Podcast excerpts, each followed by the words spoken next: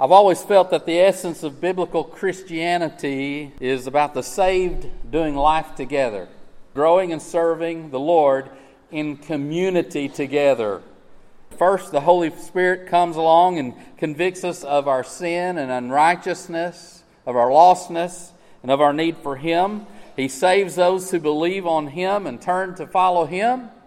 And then, third, He supernaturally unites us together in fellowship one with another because of the presence of His Holy Spirit. Nothing else unites us together like that in the way that we read about in Scripture other than His Holy Spirit. Look with me at 1 John chapter 1 beginning in verse 5. This is the message we've heard from him and declare to you that God is light and in him is no darkness at all. If we say that we have fellowship with him and walk in darkness, we lie and do not practice the truth. But if we walk in the light as he is in the light, we have fellowship with one another. And the blood of Jesus Christ, his Son, cleanses us from all sin.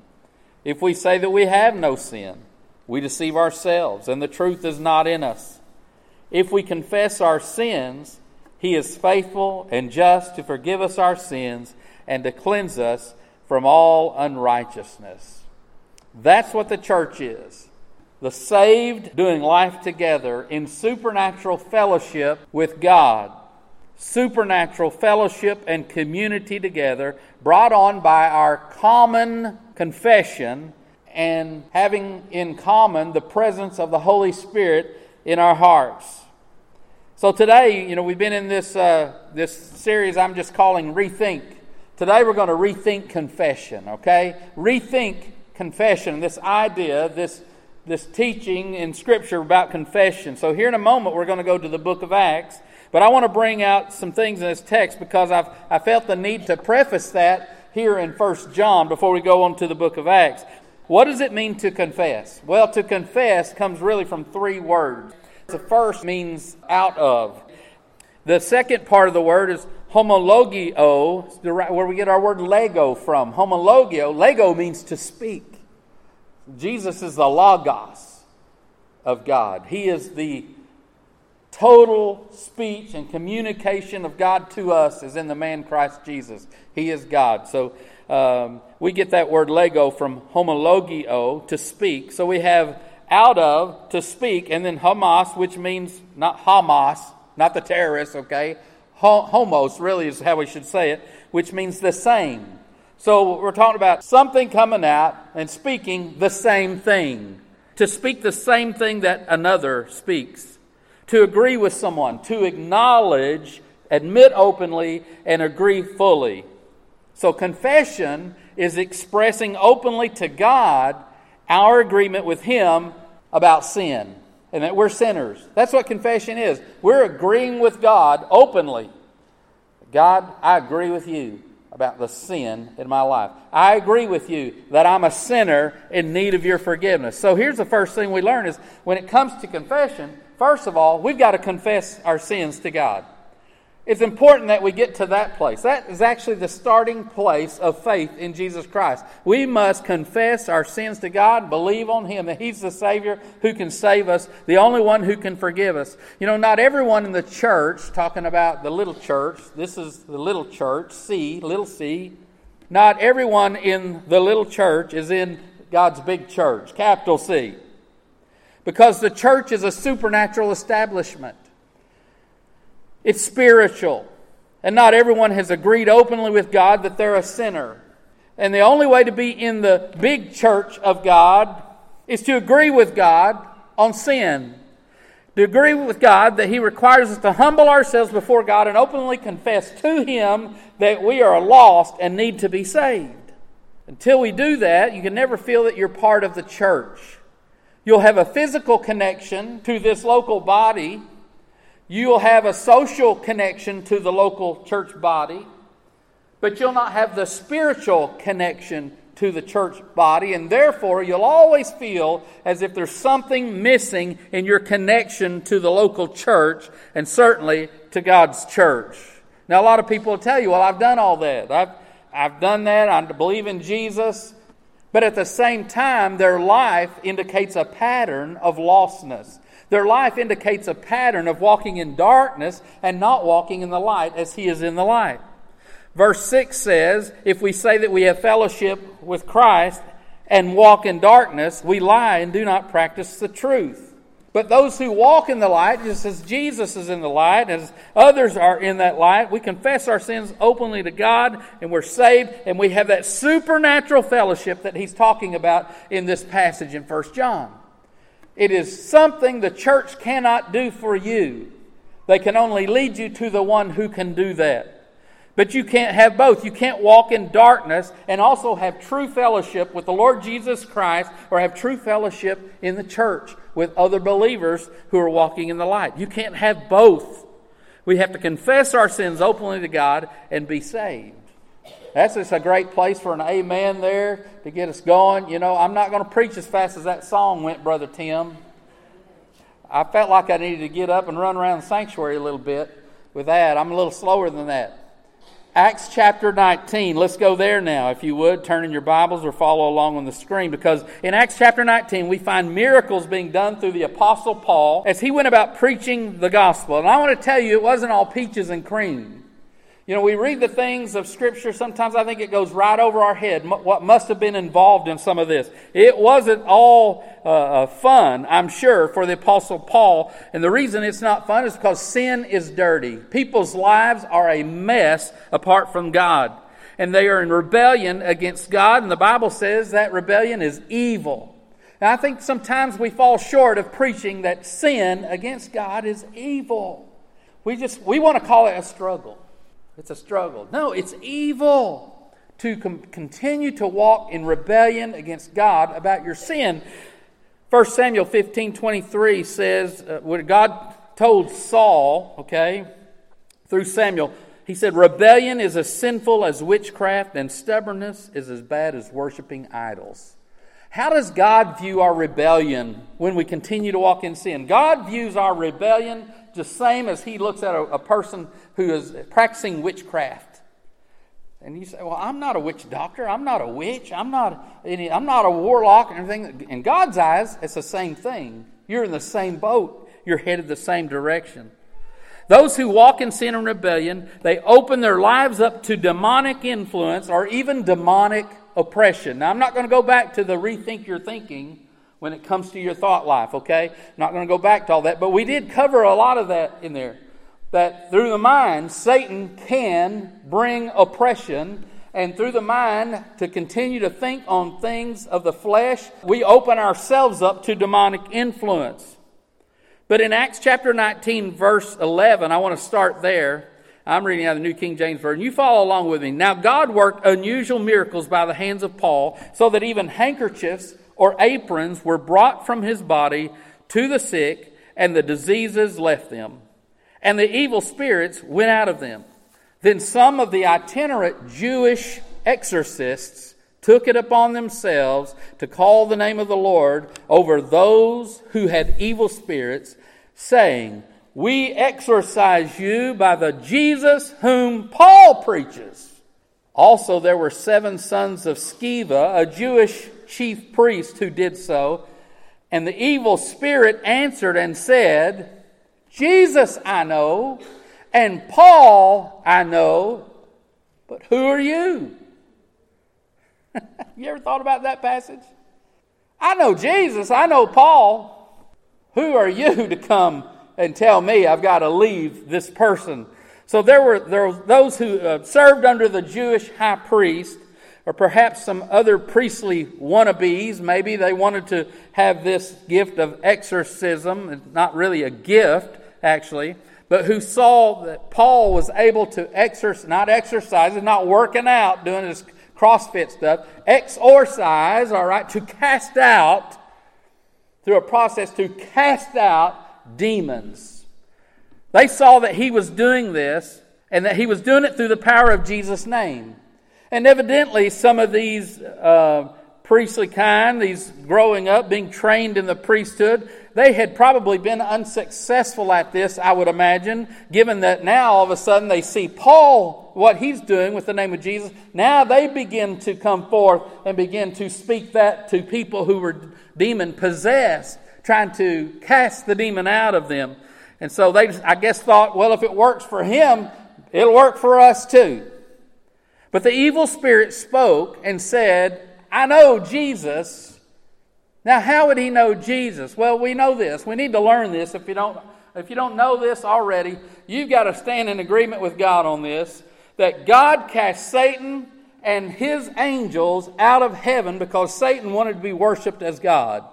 Satan was prideful. He wanted the place of worship that only God can have. He cast them out. Angels are demons, they are spirits that go around doing Satan's bidding. They are doing his work to pull you away from God, and more than that, to destroy your life. They want to destroy the inner man. They want to hold you captive in sin. If they can do it, that's what they're working to do. That's what demons do. They are under Satan's charge.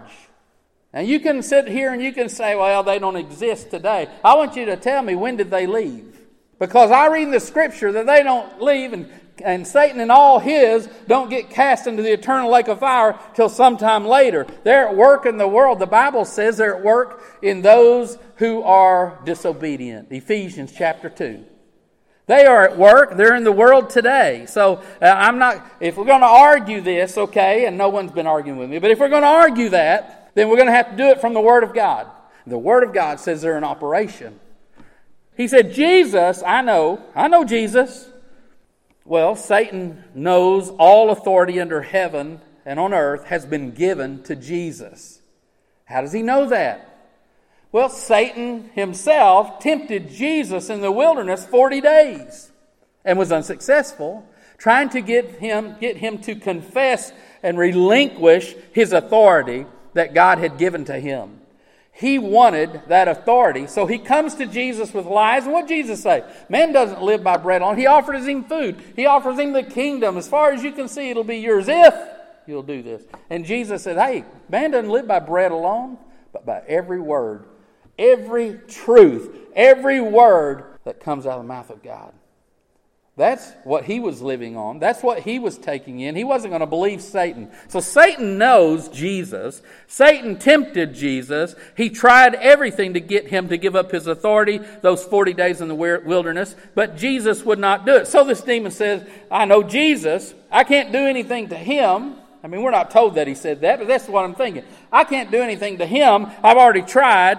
And I know Paul, whom the Spirit of God fell upon on the way to Damascus and who called him out and gave him the charge to work for him.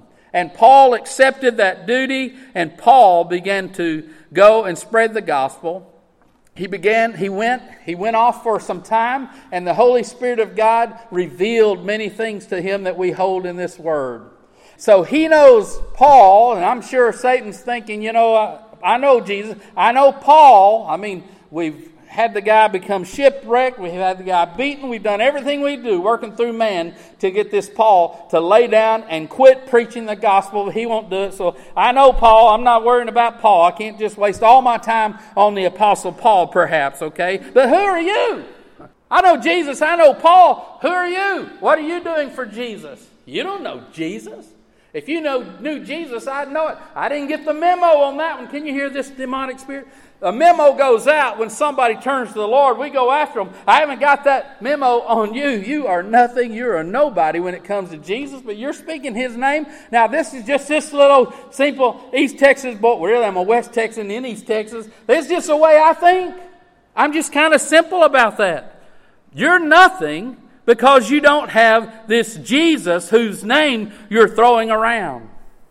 So this demon knew that they were no threat to him because they didn't have the Holy Spirit residing in them. So in verse 16, look closely.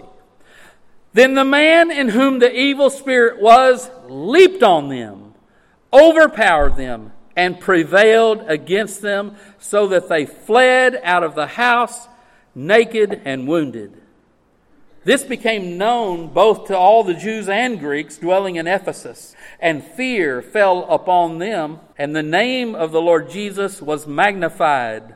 And many who had believed came, confessing and telling their deeds. I'm going to tell you something. I've been in a fight before, okay? I've been in a fight when I was younger, when I was an early teen. If you want to call it a fight, I got the daylights knocked out of me, and that's all it took, you know. But I, so I've been in a fight. I'm not bragging. I'm a lover, not a fighter. All right, all right. I've been in a fight. If you get in a fight so bad you get the clothes knocked off of you and you have to run out of the house naked down the street, buddy, you got whooped. You got licked. You took a licking and you're no longer ticking. That's just the way I look at it, all right?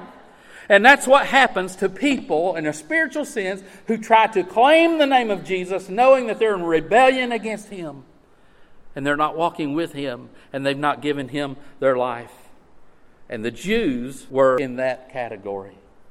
They were rejecting who Jesus was. He had come, He had died, He had been crucified, buried, and raised to, to life ascended into heaven, and here are those who are still rejecting Jesus. But if it's working for Paul, we'll use his name. Look, we've got to confess our sins to God because it's only by his presence in us that we can have fellowship with him and fellowship one with another. Our spirit, the Bible says, bears witness with one another. Number two, True conversion leads to uninhibited confession. True conversion will make us want to confess our sin. In verse 18, we read how those who were saved came forward, they started confessing their sin. Look at verse 19 as well. Many of those who had practiced magic brought their books they, together, they had their their things that they said, their seances, everything that they did, they burned them in the sight of everyone. And they counted up the value, and it totaled 50,000 pieces of silver.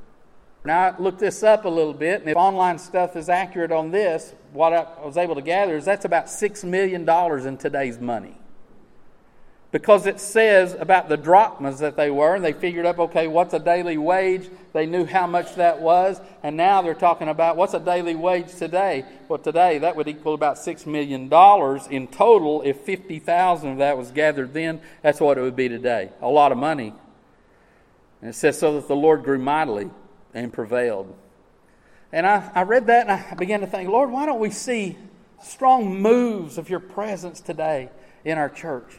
Why don't we see this in all the churches of, of the Lord Jesus? Why don't we see? We hear about it in other places. But I want to tell you, there was a time where you heard about it in America too.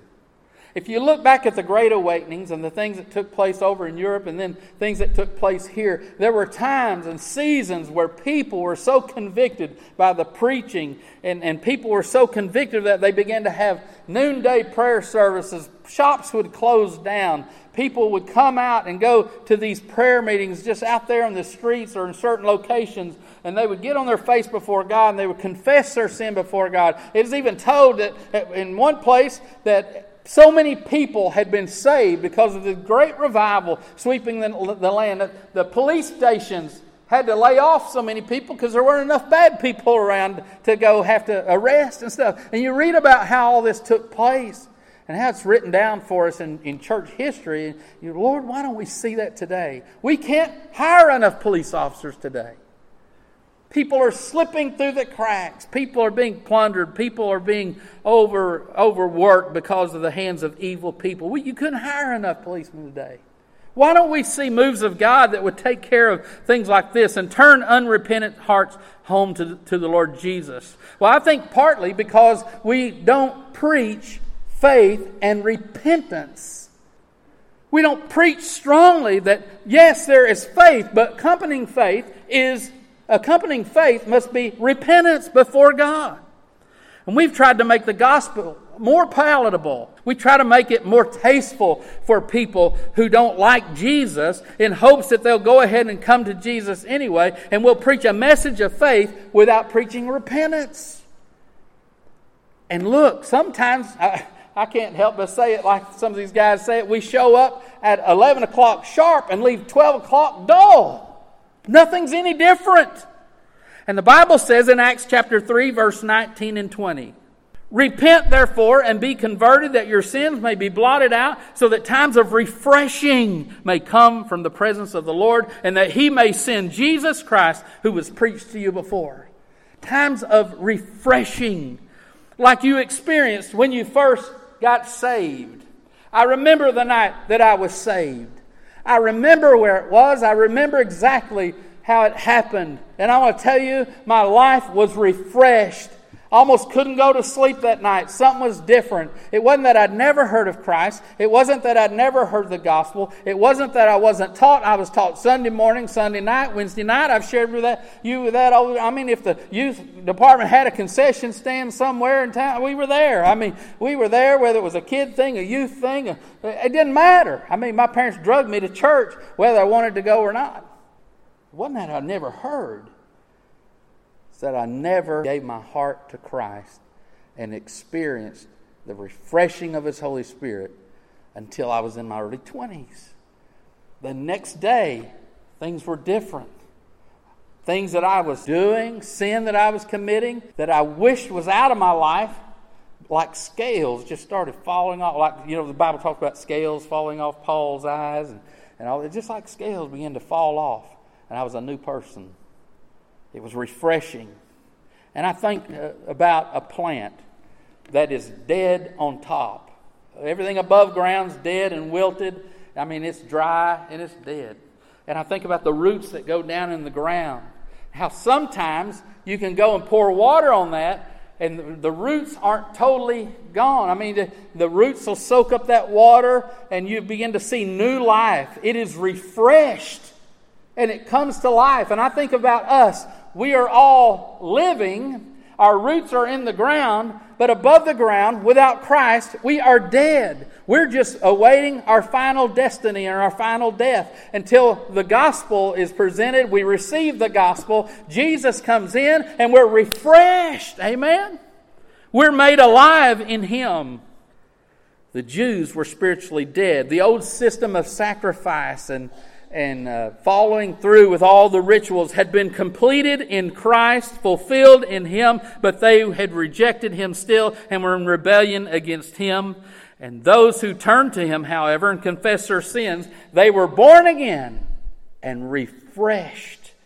And that's what He tells them in the book of Acts.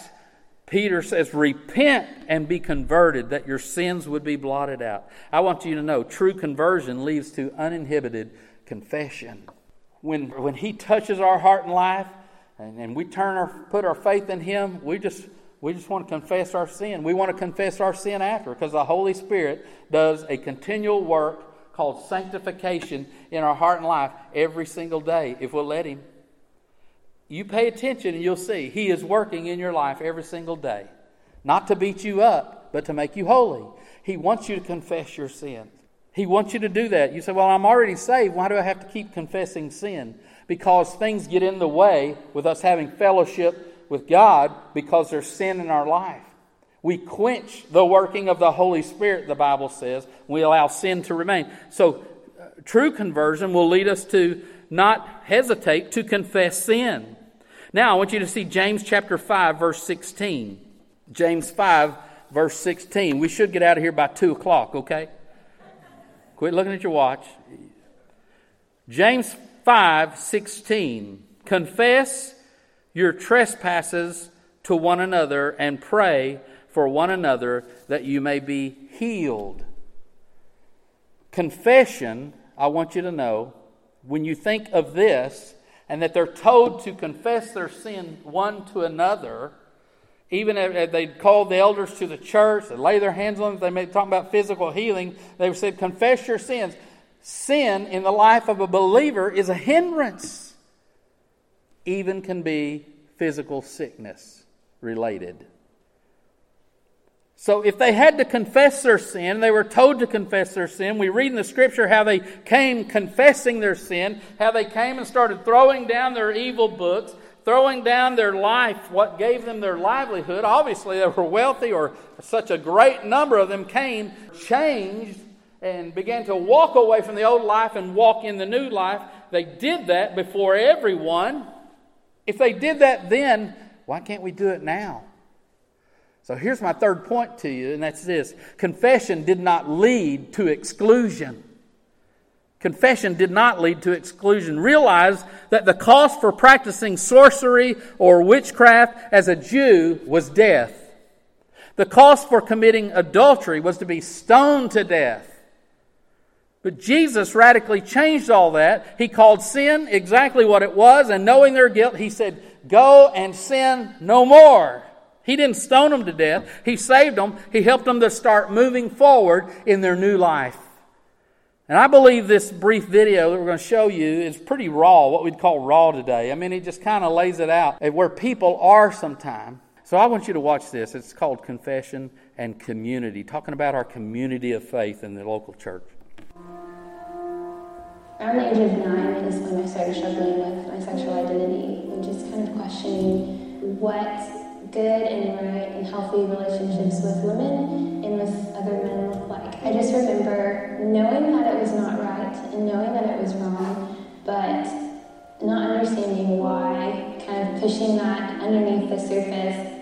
I acted out in other ways, partying on the weekends and going to church on Sunday, um, just kind of completing that cycle week in and week out. And so, whatever I could use to mask what was going on in my heart, I was going to do it. And so I started drinking heavily. I met another woman who was just as broken and just as a dark season as I was. And so pretty soon after that, I entered into a same sex relationship and we were together for about two years.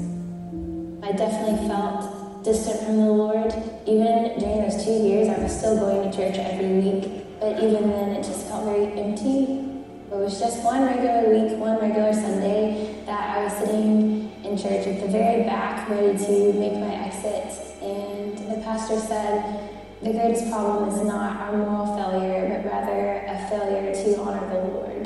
In that moment, I walked to the back to receive prayer. I met a woman to pray with and said, I'm feeling distant from the Lord and just wanting to be close to Him again. How do I do that? And so this woman just placed her hand on my shoulder and said, I feel like there's something that the Lord wants you to share with me. At that moment, I just broke down. The Holy Spirit uh, drew me to confession. I shared everything uh, the relationship that I was in, just the guilt and the shame that I had been feeling for so many years. Really expecting her to be shocked or expecting her to not know what to do. She said, Praise the Lord. And it just blew my mind. that night I ended the relationship, and that's when the Lord first started teaching me about community, about how to let people into your life, let people into the junk and expose it and bring all of it into the light.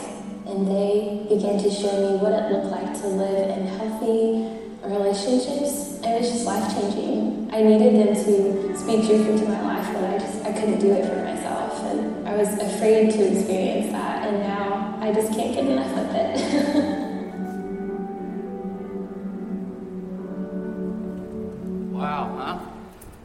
just where a lot of people are. So let's not be the church that makes it unsafe for people to confess sin, to come to us and, and bare their heart and soul and say, This is just where I'm at. Let's don't make the church where it's, it's only safe for those who used to be addicted to pornography, who used to walk in that sin who, who a long time ago went through a divorce and how God works through that. We'll let them talk, but let's, let's don't make it where we can't hear about those who say, look, this is just what I'm going through right now, and I don't know how to deal with it, and I need some help. People that are struggling with things right now. It seems that the church is an unsafe place for anyone going through it now, but it's okay for those who went through it a time ago, a season ago, years ago or it's okay for people to talk about how God brought them through a difficult thing a long time ago, so long as they're not struggling with it right now.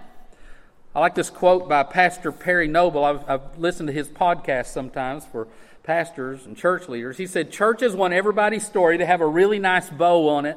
But if you're currently struggling with sin in many church environments, you're not welcome. It's unsafe, and you can get yourself pushed out for confessing it. Realize that when someone comes to you confessing sin. It means God is working in their life. You should not stifle that. No one's going to tell you about the sin in their life unless they're trying to work it out, unless they're trying to get past that and get beyond that. They're seeking forgiveness, they want deliverance from that.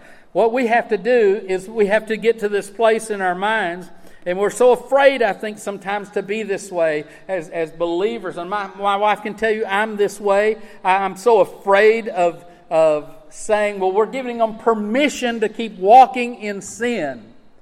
And, and so I try to work against that kind of thought because every preacher is supposed to stand up against the sin. But let me tell you, I think we go overboard with that sometimes.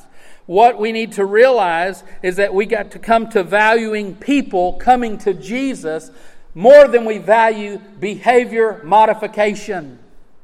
We can get people to change on the outside, but if we don't get them to the Master and have Him in their heart on the inside, we've accomplished only a temporary fix.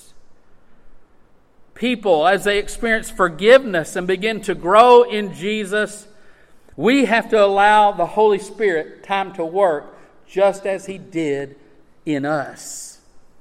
I'm telling you, when I came to Christ, everything didn't change overnight. I was new overnight, but all my behavior wasn't changed overnight. God began a sanctifying work and I want you to know we are all a sanctifying work in progress even now. We're saved, but we're still coming clean. Jesus is making us clean. He's still setting us apart. We're not there yet. If we're there yet, take heed lest you fall. Amen. We need to value people coming to Jesus above behavior modification. That comes after they draw close to Jesus. It's like the family. This, uh, thinking about this whole sermon, it's like the family was out fishing one day on a pier. The dad was busy watching. This is true story. He was watching the rods and the bobbers with his sons while they were fishing. Twelve year old and a three year old. They were playing down along the dock. The 12 year old was supposed to be watching his little three year old brother, but he got distracted. The three year old, named Billy, thought that would be a good time to see if he could reach the bottom and touch the water. He tried stretching his little arm down to the water, then stretched it a little bit too far and lost his balance, and he fell into the water. It was about five feet deep. The splash alerted the 12 year old who screamed for help, and dad came running from the end of the pier. He jumped into the water. He swam down but was unable to see anything and finally had to come back up for air. Sick with panic, he went right back down into the murky water and he began to feel around everywhere along the bottom. Just before coming back up for air again, he felt little Billy's arms locked in a death grip on one of the posts of the dock toward the bottom. He had to pry his fingers loose, and when he did, they both popped up to the surface, gasping for air. After about five minutes of just standing there holding him, he said, after the tears stopped and all the nerves had calmed down just a little bit, I asked my son, What on earth were you doing down there holding on to that post down by the bottom? Why were you just holding on like that? And he answered in a three year old boy's kind of way. He said, I was just holding on, waiting for you, Dad. I think that just so expresses where people are at sometimes. They're just holding on, waiting for someone to rescue them. They're waiting, they're drowning.